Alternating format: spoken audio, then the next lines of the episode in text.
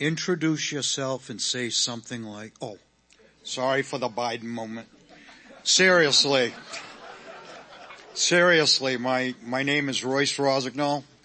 I'm a faithful believer of Jesus Christ and I am a member of the leadership team for Celebrate Recovery.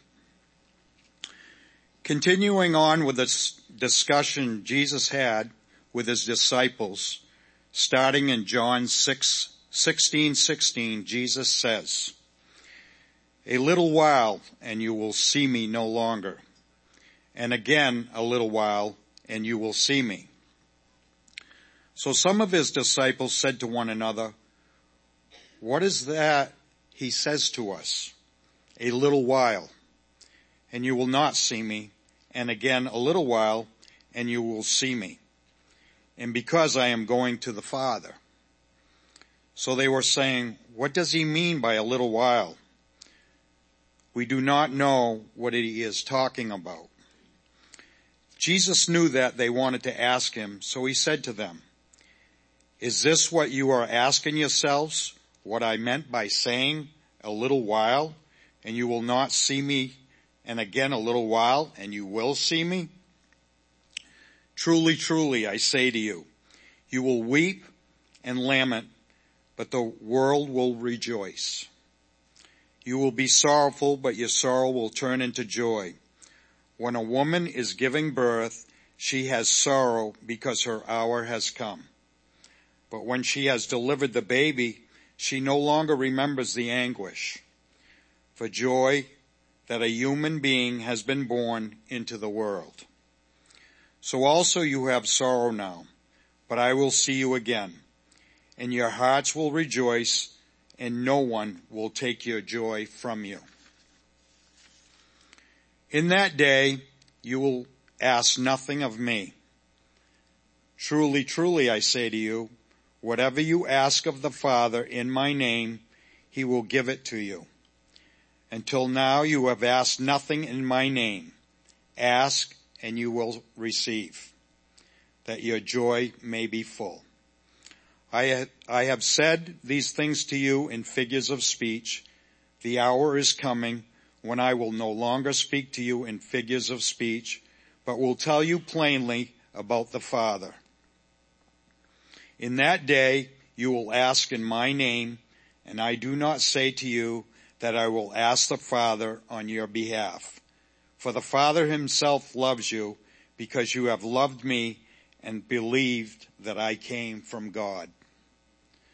I came from the Father and have come into the world and now I am leaving the world and going to the Father. His disciples said, ah, now you are speaking plainly and not using figurative speech. Now we know that you know all things and do not need anyone to question you. This is why we believe that you came from God. Jesus answered them, do you now believe? Behold, the hour is coming. Indeed it has come when you will be scattered each to his own home and will leave me alone.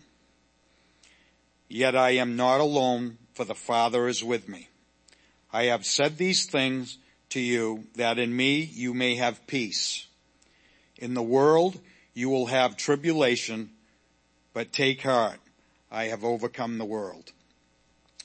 This morning I would like to leave with uh, one of my favorite verses and it's John 3:16. For God so loved the world that he gave his only begotten son that who, whosoever believeth in him shall not perish, but will have everlasting life. I love you, faith family. God bless.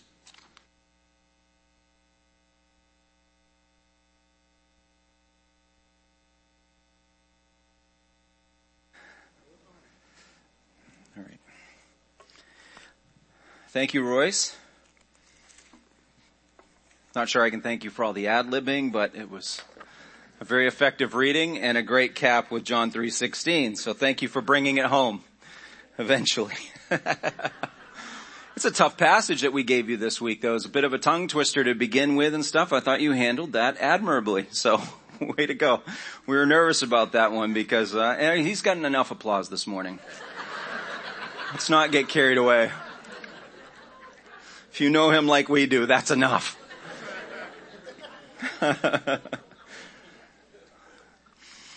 I also want to just um, acknowledge and uh, welcome my predecessor, um, more importantly, my mentor and friend and his lovely wife, uh, Bill and Barb Kripe, are here somewhere this morning. They've already blended in. I can't over there. I'm getting some finger points and stuff. It's, it's best if I don't fi- just fixate because I won't stop staring. so glad to have you with us this morning. You're most welcome. I want to begin at the end of the passage that Royce had read for us in John 16, 33, Jesus is indicating where this whole discourse has gone. We've been saying over several chapters now, he is saying the most important things or the most captivating things to his friends, his closest followers, the disciples. And he caps this part of the discussion off with verse 33. He says, I've said these things to you that in me you may have peace. So he's indicating my aim is that this will settle your hearts, not to stir you up or freak you out more. It's to calm you down, to prepare you, because in the world you will have tribulation. But take heart. I have overcome the world. So Jesus is preparing these guys who have been up and down the roller coaster ride. They've seen the, the height of the success. They've seen him also kind of shy away or move that success along. The, the, the, um, what's the word I'm looking for? Accolades. I was thinking adulation and accolades all at the same time. Um, and, and, and, sort of shunning that and saying, this is not what we're here to do. We're not here, here to build a popularity movement.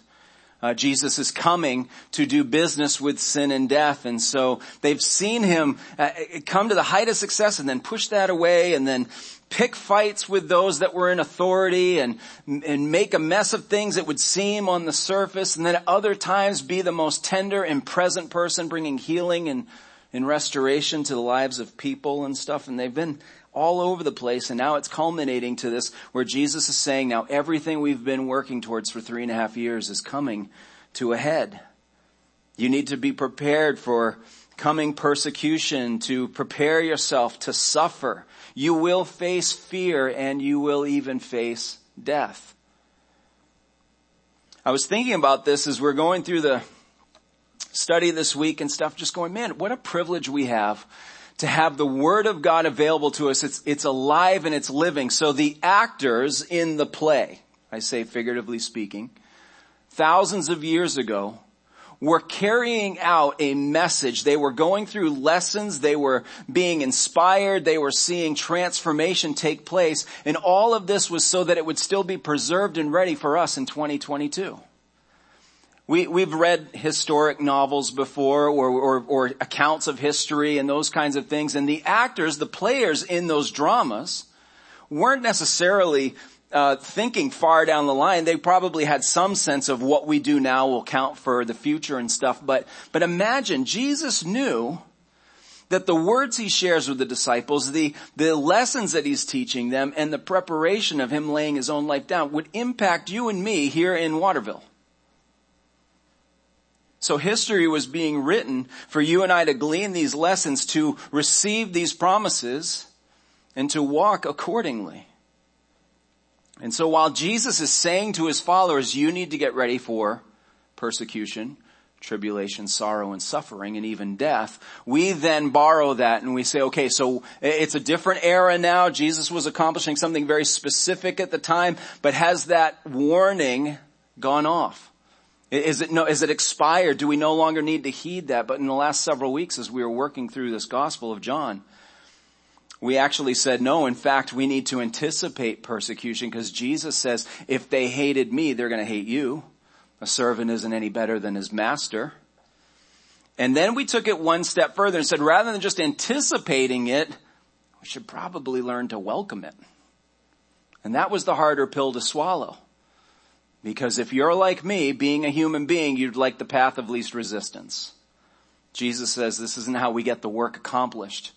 The path of least resistance wouldn't have put him on a cross, which means he wouldn't have died for our sins. And he would have just been another historic figure who did some good things and was inspirational and we'd have him on our t-shirts. But instead, he changed the course of human events and he saved all of those that would come to him. So most of us have a battle to fight. Most of us are looking down the, the, the road towards uh, coming pain or persecution or suffering and we're saying, so what am I supposed to do about this? What am I supposed to do with this? And therefore the words that Jesus shares his disciples we can easily borrow because they land in our world as well. I would say it this way, that f- full hope, what Jesus is communicating here, full hope in a secure future provides patience for the battle at hand.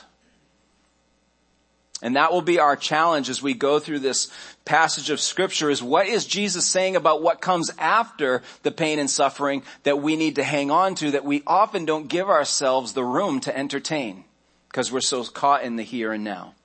So they're going back and forth in these first several verses and he's saying this word, this phrase little while over and over and over again. He's, he's, um, he, he's watching them have this debate after he had said, look, a little while I'm going to be with you. Then after a little while I'm going to be gone. A little while I'll be back and everything. And they're saying, we don't get it. We don't understand. In fact, Jesus, what we'd like you to do is explain what you mean by a little while. Enough of this vague language. Don't keep speaking in terms of like parables or something like that. You just said that, that the heat in the kitchen is going up. We want to know exactly what to expect. And so instead of answering them with specifics, you know, this is what we do, right? We script, we flip through our scriptures and say, when? How, let's count the days. Let's figure out the years. What does this mean in Daniel about the weeks and all these kinds of stuff, all these kinds of things because we're obsessing about how can we know for sure when it's about to happen. And Jesus keeps responding in these kind of vague, I said in a little while. Hang on, it'll be a little while. And that doesn't satisfy our human desire, our need for more answers. So he responds instead with a deeper answer and we'll break that answer down into three parts this morning. First is that he's saying to them, I overcome your sorrows. So we'll pick back up in verse 20 and he says, truly, truly, I say to you, you will weep and lament, but the world will rejoice. You will be sorrowful. I, would say it this way. Um, what is Jesus saying about how to how he's going to overcome our sorrow? First, he's going to say, if you stop believing the headlines, if you stop believing everything that you see, and, and if you, and if you, if you forget that and start to ponder what I'm about to tell you, then your sorrow will turn into joy. He says, yes, expect it. The world is going to dance on my grave. They're going to think they've won. This whole system, we said this cosmos, this created order that's turned its back on God and moves like a machine against everything that God, that is in God's will and fights him tooth and nail over everything. That whole mechanism, that movement that individuals are all swept up into and a part of, that we've been rescued out of, moves against God. When they see me in a grave, they're going to dance on it and say, see, we knew we could beat him. We knew he was just another one of those that came to, that claimed to be one of God. But he's not. So we don't have to alter our lives too much. We don't have to believe in his name. We don't have to see all these. Let's just go about our, our things doing what we always do. He says anticipate that. Expect it. And remember what we've been saying is just the mere announcement of these things is going to bring about its own encouragement to the disciples when they see it happening. The fact that their leader said, expect this to happen, and then it does, even if it's negative, even if it's painful to see or participate in, they're going to say, but he saw that this was coming. He said this. So okay, check. We know we can hang on a little while and then this will be behind us. The world will rejoice for a bit and you will experience the same sorrow. This phrase really refers to being plunged into deep sorrow. And so Jesus is acknowledging you're going to feel this. I kind of like, you know, you see the tone of the shepherd coming through. He's not browbeating these guys going, why are you wimping out on me now? Why are you flaking out about, well, we don't know when you're going to, he, he says, look, I, I need you to expect something here. This is going to hurt. It's going to test your faith more than anything else you've ever experienced. Do you hear the tenderness from the shepherd's voice in this? He's acknowledging a reality.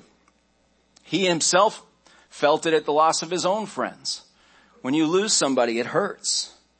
So he's not glossing over that. He's telling him to expect it. Now, in a really kind of crude way of looking at the emotional roller coaster that these guys have been going up and down and, and going through, I just want us to imagine the fictitious guy who thinks he's won the lottery and he, and and he goes to the store and he gets, I don't know how these things work. I'm sorry. I'm going to be a little ignorant here. Um, and if you do know and you win, I want to know later. Um, but you know, they, they get their ticket or they, I don't even know, it used to be like on, on like a Saturday night, you'd go and turn the TV on and see who won. I don't know if it's all just, you know, solved electronically now or something, but you know, he finds out, okay, I've won. I, I picked the right numbers and I've won. So what does he do? He's like, okay, we've seen this before. I can't just go tell the world. I have to keep this under wraps. I'm going to get home as fast as I can. I'm going to huddle the wife and the kids and everything. Guess what? Our lives have just changed. Look, here it is. And it matches and they're all like, I can't believe this. We're freaking out. And this guy is thinking my life is about to change. And he says, but I can't say anything about it yet. I got to sit on this for a little while because I got to get my professionals lined up. I got to get my tax attorney, my financial planner, all these kinds of things. I don't want to be one of these lotto millionaires who loses it by tomorrow. So we're going to do this right. That's why they don't announce right away who's won. And so he goes to work the next day. He goes back to the grind to do the thing that he's always got to do, but it's changed for him. He says, I don't have to do this forever now. I get to Hank Williams Jr. this thing and tell this boss what to do with his job. Was it Hank Williams Jr.? It's one of those guys. I get to tell him what he can do with this job. And so, easiest day of his life. He doesn't have to worry about the consequences of the grind. He kind of doesn't take it all that seriously and everything. And then he goes home and his teenage daughter comes down the stairs all excited and she's like, dad, I've just been so excited about the news you gave us. I know things are about to change. I finally decided to get off my lazy rear end as you're always telling me and I did laundry for the entire family. So now everything's folded in its place and he's like, um, did you do my pants from yesterday? She's like, I assume so. Yeah, right? You're feeling it now, aren't you? Just a little bit? I didn't think it would work this well. I guess we all imagine just a little bit too hard about these things, right? And so he's like, uh, sure enough, goes and finds him. That ticket's mangled. So he's at the lowest point. Then he goes, wait a second. Just a couple days ago, I wanted to keep this for a record. I took pictures of front and back of the ticket with my phone. I wonder if that would work. So he goes to Google on his computer. Sure enough, looks like they'll actually accept that. I'll be able to show my ID and all this kind of stuff and they'll kind of trace it all back. So he's like, I just gotta get my phone out and see the thing. And he turns a button on and he's like, how, how come it's not coming on? Why isn't my phone working? And it's a, you know, just this ridiculous end of it. And now you're all like, well, did he win? Did he get, the, he's fictitious. Stop being so invested in this guy. It, I don't know how the story ends. He doesn't exist. But the point is, is that this feeling of, I'm getting there, I'm getting there. Oh, I guess not. Uh, it's gonna happen. It's, uh, you, you, know, again, it's just money. It's just, you know, that kind of, we're talking about the, the changing of the world when it comes to following Christ. And here these guys, it seems like on every turn, are feeling like, hey, I think we're winning. We're on the right side. And all of a sudden it gets taken away. And hey, I think we're winning. And then it gets taken away. Jesus says, expect more of this for a little while the disciples are going to feel more than just a little let down. They're not going to just reminisce about, oh, remember the good times with our buddy? Remember how cool he used to be and everything? They invested everything to follow him. They left it all behind. And now he's saying, I'm going to leave. And it's going to look like to everybody who put me in the grave that they won. And you're going to have to endure that for a while. But then he tells us to anticipate the promised result. In verse 20, 21, he says, when a woman is giving birth, she has sorrow because her hour has come, but when she has delivered the baby, she no longer remembers the anguish for joy that a human being has been born into the world. More specifically, her human being has been born into the world. So again, he's, he's saying this is normal. When you're facing normal pain, normal testing, what happens? You're, you're, you have great sorrow. You're plunged into to deep sorrow. You have anguish going through that experience. And this illustration of a woman giving birth is so helpful for us to understand because facing that normal process of life causes a normal amount of grief or pain. And so he says, don't think this, this is weird. Instead, anticipate it, expect it. Now I can't, I hope I don't talk about this too much, but I can't go through a, a, a, passage that talks about a woman giving birth without sharing some of our own experiences in the small family. It'd be be like, wow, you really missed a slow pitch there or something. But if you think about, like, that would be the normal reaction. I just want to give you this, will not illustrate the point at all. This is just stupid for me to bring up, but normal would be, um, woman in the delivery room saying, you know, what we see on TV, she's yelling at her husband, you did this to me. How could you ever do that? that would be normal. And everybody understands, like every man in the room goes, I can't deliver a baby, so like they get all my respect and, and everything. That would be normal. Abnormal is the woman I'm married to. Who, and I, and I share this. I share this because everybody thinks I was the ogre who said, woman, you're going to be barefoot and pregnant and have nine children and everything. I'm a victim. I've said this to you before. I'm a victim because abnormal looks like this. She is in the delivery room in between, again, she's like, no, I don't want to do the medication route and stuff like that. Or the epidural and stuff. She goes, uh, in between contractions, and you know how nurses and doctors will talk to you about, oh, have you picked a name and stuff, trying to relax her and everything. So yeah, she's sharing the name of this one she's about to deliver, and then she starts talking about the names of future kids to come. She's like, and then we're thinking for the next one. And so, you know, that's not normal is what I'm trying to get at here. That would have been the time for you to go, oh, most people kind of, no, I knew I was in trouble. I knew that it was just the beginning of many more to come. She's already got them all named. Jesus says after the baby is laying on a mother's chest, after all that work, she no longer remembers the anguish. You get the sense that he's hinting at this is how it's going to be for us when we are at rest in glory as I'm, I'm no longer thinking about all that sludge I had to go through. I'm no longer thinking about all that pain and all those issues. I'm, I'm, I'm at rest. I, I no longer remember all that anguish. So he says in verse 22, so also you have sorrow now, but I will see you again. And your hearts will rejoice and no one will take your joy from you. Why? How can he say this? He's saying, because I will see you again. This little while thing, it keeps coming back to, but you'll be with me again soon. And Jesus could be referring to a lot of things at once here. Immediately, he's referring to the fact that even though I'll be in a grave, I'll be back for, in three days. And when I come back, he, he said he, he would come back and, and be with them and he visited them for 40 days and spent time with them. Allowed them to take it all in and be like, I can't believe you're here. We just saw you die. And, he, and they needed that time and then he said those things to them and sent them off with a mission. And even after he was ascended to his father, even imminently, he is promising the presence of the Spirit that we see arrive in the early part of the book of Acts and what Pastor Tom had shared with us last week in John 16 when he said that I will send, this will be a better plan, that as I go, I'll send a Holy Spirit who will come and be present and living within each of you. And in verse 13, he said, when the Spirit of truth comes, he will guide you into all truth, for he will not speak on his own authority. But whatever he hears, he will speak, and he will declare to you the things that are to come.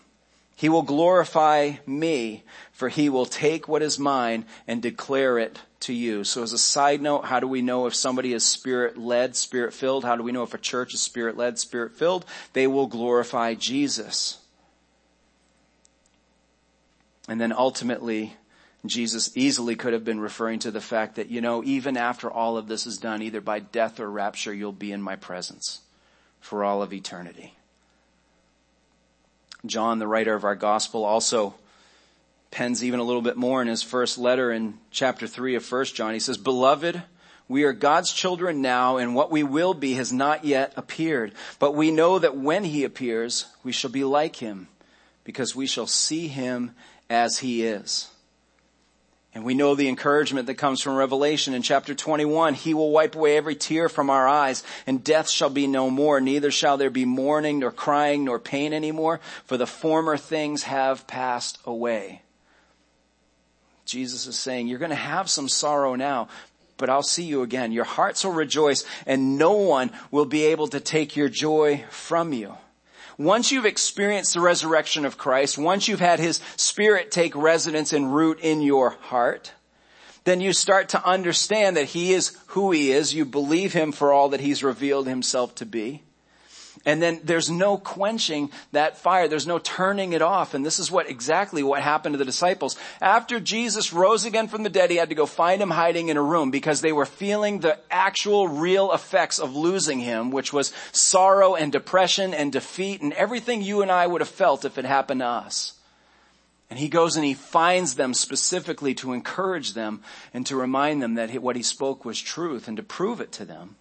They went from that cowardly kind of de- uh, desperate place to, to preaching in the streets and being willing to lose their lives for it and take beating after beating after beating. Why? Because they encountered the resurrected Christ. And he did what he promised to do, including even to send his spirit after he left. In Jesus, our temporary hurts become everlasting joy. And that is the thing that you and I need to exercise greater faith in. The things that sting now, we have to really just kind of walk in and say, Lord, I don't like this. I'm acknowledging the fact that this hurts and I'm not okay with this. You said you would expect that of me, but I'm asking for more. I'm asking for a trust and a release of this pain to be able to trust that you're going to do something else with it later, even if never in this earth. You ever notice that some people have like a, an inordinate amount of suffering. It seems to follow him all through this life. And, I, and when I see that, I'm like, man, heaven's going to be amazing for that person. Some of us have our, our times with suffering comes and goes, things that we have to overcome. We all have something. But then you see others who are really going through it and one trial after the next, one little plague after the next and things. And I just think, man, heaven's going to be so sweet for that individual because of all that release that Jesus is going to give, taking all that weight off their backs. Jesus overcomes our sorrow, but he also overcomes our deficiencies of which there are many. Let's go back to verse 23. In that day, you'll ask nothing of me. Truly, truly, I say to you, whatever you ask of the Father in my name, he will give it to you. Until now you've asked nothing in my name. Ask and you will receive, that your joy may be full. So how does Jesus overcome our deficiencies? Well, he says, simply ask in my name. And so this is the phrase that is so often repeated in our Christian circles. And, and when put in the hands of pretty dangerous and false teachers, it becomes this encouragement to just tag his name on anything you want. Believe in the power of the name of Jesus. And if you, whatever you want, just throw his name in the mix and then squint real hard and it'll come true. It'll happen. In fact, he's obligated because he said, if you ask anything in my name, then I'll give it to you. And so we're like, hey, hey, you're not letting, you're not keeping your promises here. What does it mean to ask in the name of Jesus? You know, in, intuitively and instinctively, experientially, there's something in us that goes, yeah, it doesn't really work that way. No matter what the bill of goods is that the other preachers will try to sell and everything, we kind of go, I don't really think that happens. I've tried that before and it didn't happen. They always have an out. You just didn't believe enough. But is that what Jesus meant? Tag my name onto anything. You see, Jesus is introducing a major transition here. Basically, he's saying, you don't have to ask anything in my name when I'm standing right in front of you. Uh, Jesus, I'd like a second helping of stew in your name. I'm right here. You just asked me. You don't have to repeat it. Who else are you asking? I'm the one with the ladle. You know, that's, that's what Jesus is getting at for, in the immediate here is that I am with you. It doesn't make sense to tag my name onto anything, but there is a time where I will be gone. And you will then ask of the Father things in my name. So what does it mean? Let's undo some of the abuse of this phrase real quick. Um, Richards, uh, lays out several um, applications of this that I just want to walk us through here. Uh, if you're writing down, I'm sorry, I won't go very slow through these things, but I can give them to you later. Um, he says first, asking anything in the Father's name means that you and I identify the content and motivations of our prayers with all that Jesus is. Now we're starting to get the picture a little bit more because we've seen who Jesus is. We've been reintroduced to him over and over going through the Gospel of John. Oswald Chambers says that praying in his name is the same as praying in his nature. Now we've got some alignment that we have to do. We know who he is. We've seen him reveal himself as to his character and his conduct and his heartbeat and all those things. And he's saying, you pray in that nature as you bring these things to the Lord. So if some unnamed individual, I don't know who this would be, another very fictitious person, is asking, begging God for a brand new Jeep Wrangler Rubicon with lifted suspension and oversized tires and aftermarket stereo and other things. And he's, and he's, I don't, again, fictitious for who, who would do such a thing. And he's saying, uh, you know, Lord, I've been a good boy and I'm asking in your name, believing that you want good things for your children. I have some recon- reconciliation to do with who Jesus has revealed himself to be. Is he a Jeep enthusiast? Scripture doesn't say. Would he think they're cool if he saw them? Maybe. I don't know. Happen to think Jesus might be that kind of guy. But is that what his mission is? Is that what he wants me spending my time in prayer over? Romans 8 helps us out a little bit here because it's getting us to understand that we're really not good at this prayer thing we need a lot of assistance when it comes to it. So Romans 8 verse 26 says, likewise, the Spirit helps us in our weakness, for we don't know what to pray for as we ought. But the Spirit himself intercedes for us with groanings too deep for words. And he, and he who searches hearts knows what is the mind of the Spirit because the Spirit intercedes for the saints according to the will of God. Let me see if I can put that again in my silly example of some fictitious jerk praying for a new Jeep uh, God, I really want this. Please bless me with this. Um, and I'm going to tag your name on it, and I'm going to just ask you to reward me with that. And the Spirit's l- receiving all that, going, "Yeah, that's not going to fly." Uh, and I'm I'm humanizing this. Please don't think I'm being, you know, sacrilegious over the work of the Holy Spirit. But you can imagine if he were carrying it like something he had to bring to the Father, going, "I'm not delivering this to him."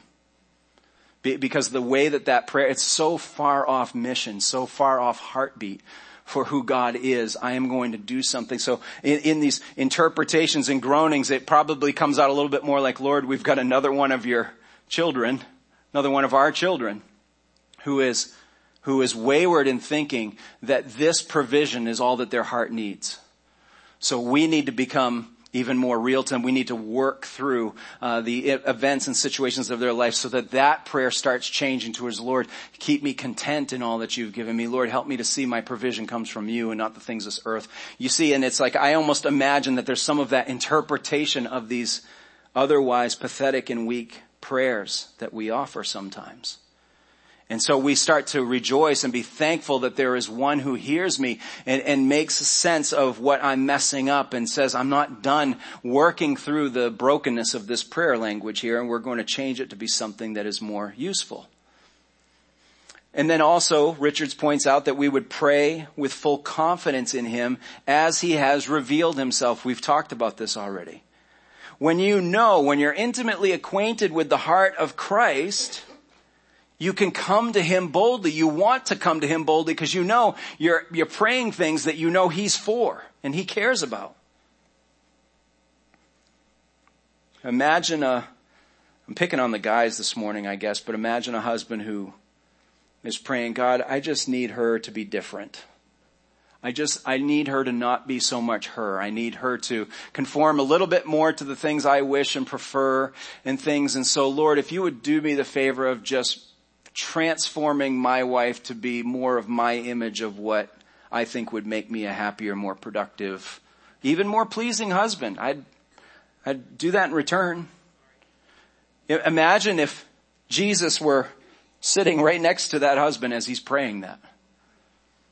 And, and, and he's saying, Lord, so would you please change her, change her, change her, make her new? And Jesus is looking going, I'm sorry. Did you think that was the message I was leaving all this time? Was that the demonstration you saw from me? That I show up and I look around and go, what a mess. These people are never gonna, hey look, I'm not dying for you until you clean up your act. And so once you start showing me that you're ready for this a little bit more and everything, then maybe I'll keep, he just kept marching. He just kept going forward towards his sacrifice because he knew they were incapable of doing it. So when we're praying things like that and he's going, oh, that's not what you saw out of me at all. So when a husband or anybody for that matter starts changing the, the core of their prayer, but when he starts sounding a little bit more like, Lord, I don't know how to be what she deserves. I don't know how to be content with what you've given me. I'm not settled in my own heart, so help me to learn to lead and love and live sacrificially for her. I saw you do it, so you must know the keys. You must know the secret to it. So do that in me. Jesus like, okay, now we're cooking. You see, this is what it means to pray in His name, expecting boldly, Lord, I know you'll answer this request. It's been my experience and anybody else in ministry in this room or at the sound of my voice would say, yep, when you start praying a prayer like that, Jesus answers in the affirmative every time and starts a process and a work in that person because it's praying more to the character of God. And the last point in this section would be that we would come on the basis of His merit, not our own you go out there and you try to do something great, I want you to say something out loud and say, whatever your name is, it's Jack. In Jack's name. It won't go anywhere. It doesn't do anything. What have we ever accomplished? What have we ever succeeded in? The reason why we pray in Jesus' name is because He's the doer. He's the conqueror. He's the one who's victorious. We come on the basis of His merit, not our own. This is how Jesus overcomes our deficiencies. And lastly, Jesus overcomes our fear. Again, being a straight shooter, meeting them where they're at, he says in verse 28, 28, I come from the Father and have come into the world and now I'm leaving the world and going to the Father. Again, more heartbreaking kind of, yeah, we've talked about this. We're trying not to face it. We're trying not to admit it. So his disciples said, well, okay, now you're speaking plainly and not using figurative language. You're not going easy on us now kind of ripping the band-aid off there. Now we know that you know all things and do not need anyone to question you. This is why we believe that you came from God. And almost, can almost imagine, because again, they're moving towards the Garden of Gethsemane. I heard one preacher explain it this way. He was like, can you imagine you start to see like the torch lights coming through the, through the garden towards him and he knows the arrest is coming and here his disciples are once again claiming their bold belief now we're good. Now we understand. Now we see it fully. And Jesus is going, do you really now believe? Verse 32, because the hour is coming, the torches are coming. Indeed, it has come when you will be scattered, each to his own home, and will leave me alone. As we've said before when we were examining like the life of Peter and things, it is just such a freeing and, and right place to start by acknowledging how weak and pathetic we really are when it comes to how well we can be trusted and counted on in all of our bold statements and all of our grand schemes and ideas. Instead, start to see ourselves in the lives of these disciples who would have had every reason and every resource to be bold and back up what they believe. Jesus is like, it's not going to hold together. You're going to split. Soon as you hear the clanking of swords and you see the fire of torches, you're gone. But I also want you to hear something else different about this. Because again, we've been talking about Jesus being the shepherd. This isn't a dig from him. He's not saying, you cowards are going to bail on me. Don't even. That's for you and me to admit and to confess. But Jesus isn't trying to condemn them. He's saying, there's no other way to get this done. If you try to prevent them, they don't arrest me. If they don't arrest me, I don't die for you. This is the way it has to be. God has always been in the business of using our failure for His glory, and that's what He's about to do again. He's, you're gonna chicken out. It's just the way it is. Understand that I have to do this alone. It's a very shepherding posture that He's taking here. I've got this. And how do we get to that place of recognizing that faster? We do that by admitting our weaknesses in order to promote the strength of Jesus. Left to my own disciple, uh, desi- uh, designs, I'm a coward. Apart from Christ and the power of His Spirit, I wouldn't see it through. Paul acknowledges this. We've used this verse recently in 2 Corinthians 12 after he had been begging God to, to relieve him of, of trouble and suffering and things. He said, well, God replied to me, was that my grace is sufficient for you, for my power is made perfect in weakness.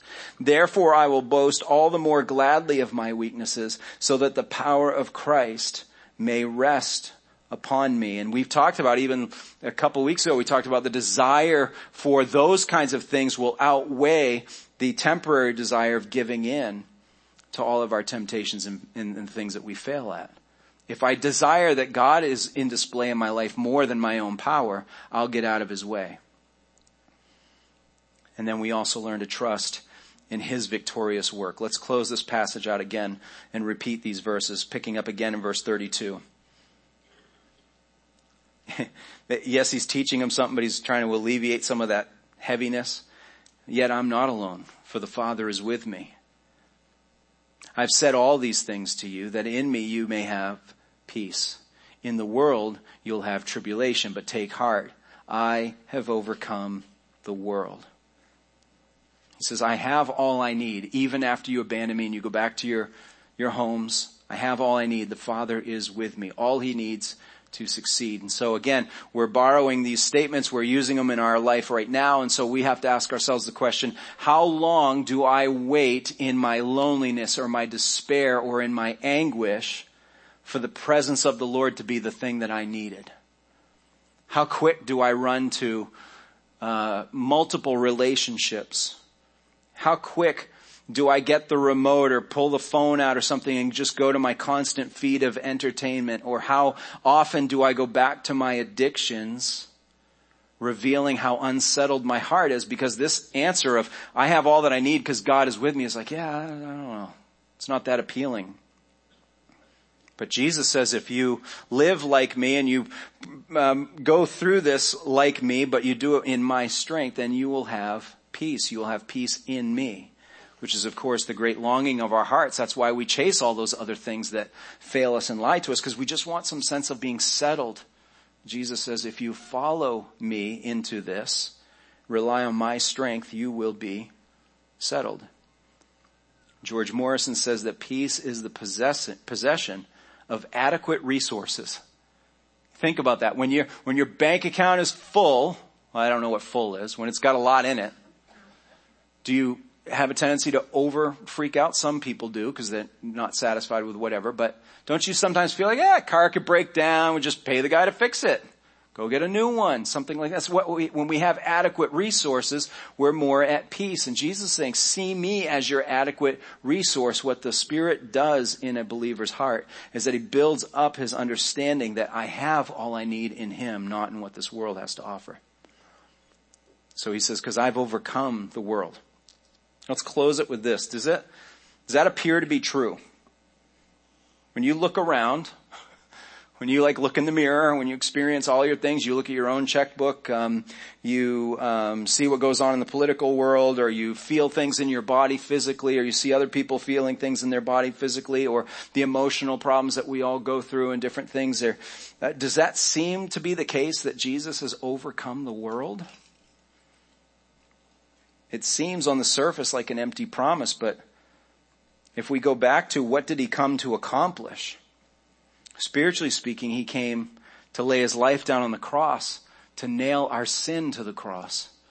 So regardless of the things I feel in my body or the things I see going on in the world around me, my sin has been paid for. My ultimate debt for all of eternity is covered. And his resurrection, he took death and nailed that to the cross as well and said, even if you experience a temporary death, as painful as it might be, it's the only one you'll experience. When you're with me, you'll have no more threat of that, no more fear of that. You will be uh, forever united to your Father. And ultimately, he's overcome the world yet to come by his return. Jesus in this era did not come to deal with all of our financial problems, our political problems, physical, emotional, all those kinds of things. He didn't come to do that yet. That's what he'll come and put to rest when he returns. I'm going to ask the worship team to come forward because we're going to sing a song that has in its bridge this tenacious uh, they use the word reckless in the song, which has been a little bit scrutinized and stuff, but it really, I think, for me, conveys this kind of aggressive, tenacious love of God that says there's no shadow you won't light up. There's no mountain you won't climb up coming after me. There's no wall you won't kick down. There's no lie you won't tear down when you're coming after me. This is the great God we serve. He said, I've got this. I will place myself in the hands of my arresters. I will lay my life down for you. Would you please stand and let's sing together?